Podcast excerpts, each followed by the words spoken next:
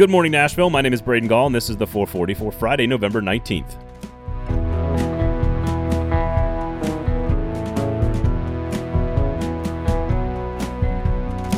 Coming up on the show today, I'll have my picks against the spread for week 12 in college football. We've got a pretty big weekend in college hoops.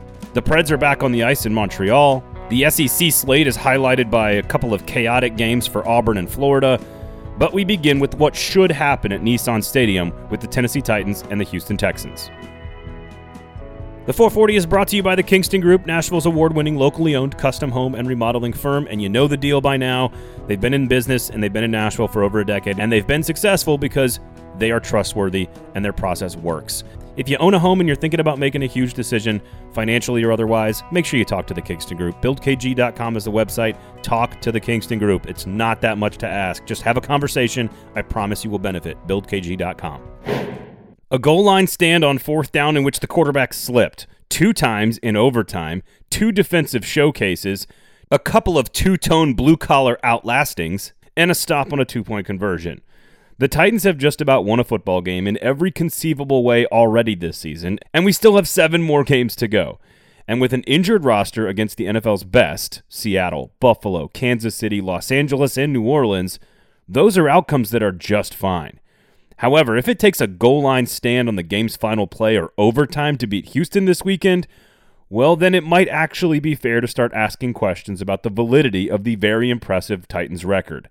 This week, we talked about the running game doing just enough to allow Ryan Tannehill to keep play action passing front and center in the game plan. And while the numbers haven't been impressive on the ground, they've been more than adequate against two of the league's top rushing defenses over the last two weeks. The Houston Texans are 31st in the NFL in stopping the run.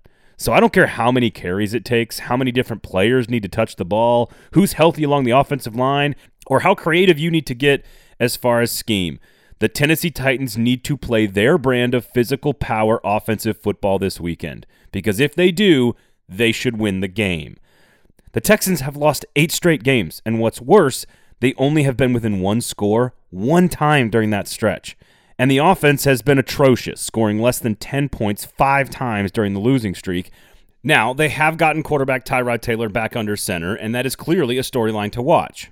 But is Taylor enough to save the 29th rated passing offense, the 31st rated rushing offense, and the absolutely dead last scoring offense this weekend against the best team in the AFC? No, it shouldn't be. This is a terrible football team on both sides of the ball. What we saw last weekend was a Saints team that was clearly shorthanded but extremely well coached using culture and identity to almost pull an upset. Next man up, just like the Titans. The Texans have none of that identity or culture. Meanwhile, the Titans are winning because of their organizational culture. Hell, this culture is so strong that the star wide receiver on this team feels comfortable enough to talk openly about his depression, his anxiety, his mental health right in the middle of a six game winning streak. A.J. Brown is the opposite of Odell Beckham. His distractions only make this Titans group stronger and closer rather than ripping them apart. So, no, there is no reason for this Titans team, as shorthanded as they have been, to struggle with Houston. Does it need to be a 40 point blowout? No, it doesn't. But does it need to look comfortable? Does it need to look workmanlike? Like they went out there and just did their jobs and won yet another football game? Yes, it should look like the best team in the AFC is hosting the worst team in the AFC. Because if it looks anything like the Jets game again, we got bigger issues. Well, it could be a quiet weekend in the SEC. This, of course, is mid to late November before Thanksgiving, where all the big power brokers in the league generally schedule a FCS level opponent or a bad mid major team. And I will say this before we get into this weekend's action Tennessee and South Alabama, and there are a couple of SEC games worth talking about. Picks against the spread, of course, will come up later on in the show. It is important to remember, you SEC fans, I'm going to arm you with some ammunition here. When somebody complains to you about this particular weekend, oh, lightweight slappystate.com university weekend in November, just tell them it's not my fault that your league doesn't do it.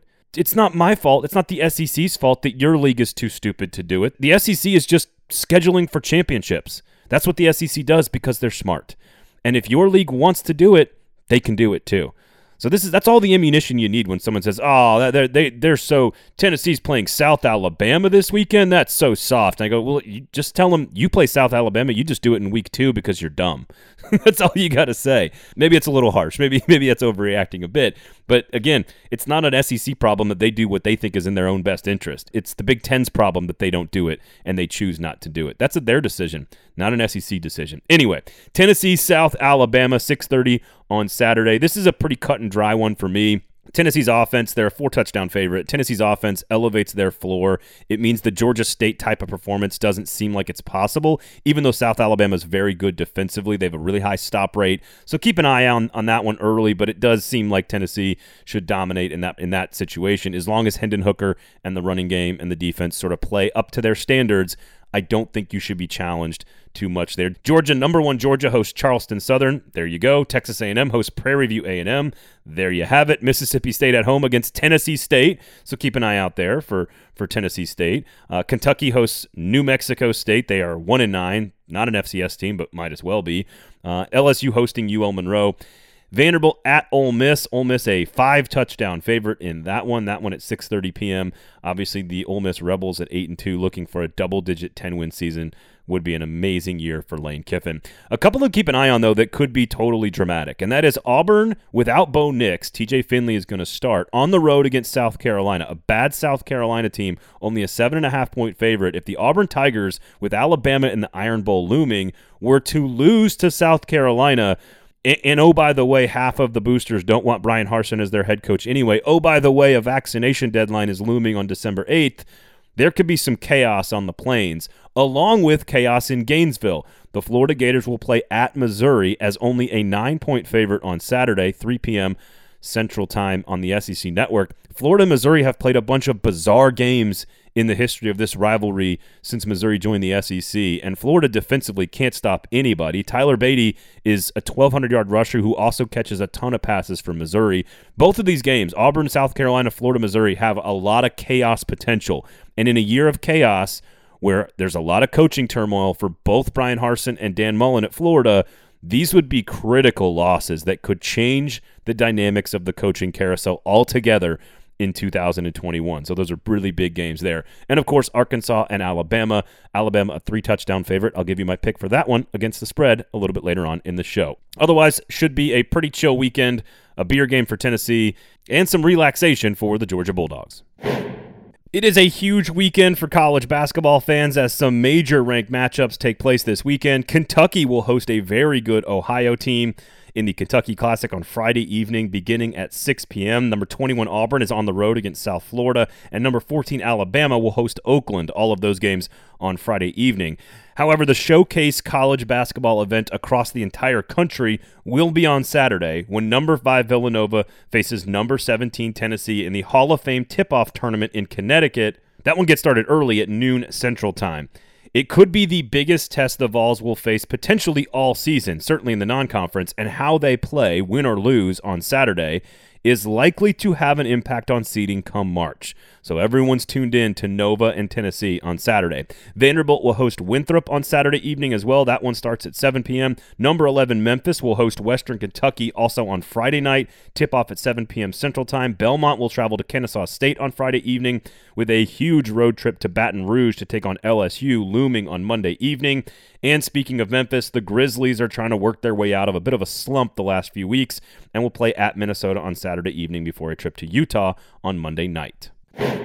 After getting three days off because the game against the Ottawa Senators was canceled due to COVID issues on Thursday evening, the Nashville Predators will be back on the ice in Montreal to take on the Canadiens on Saturday.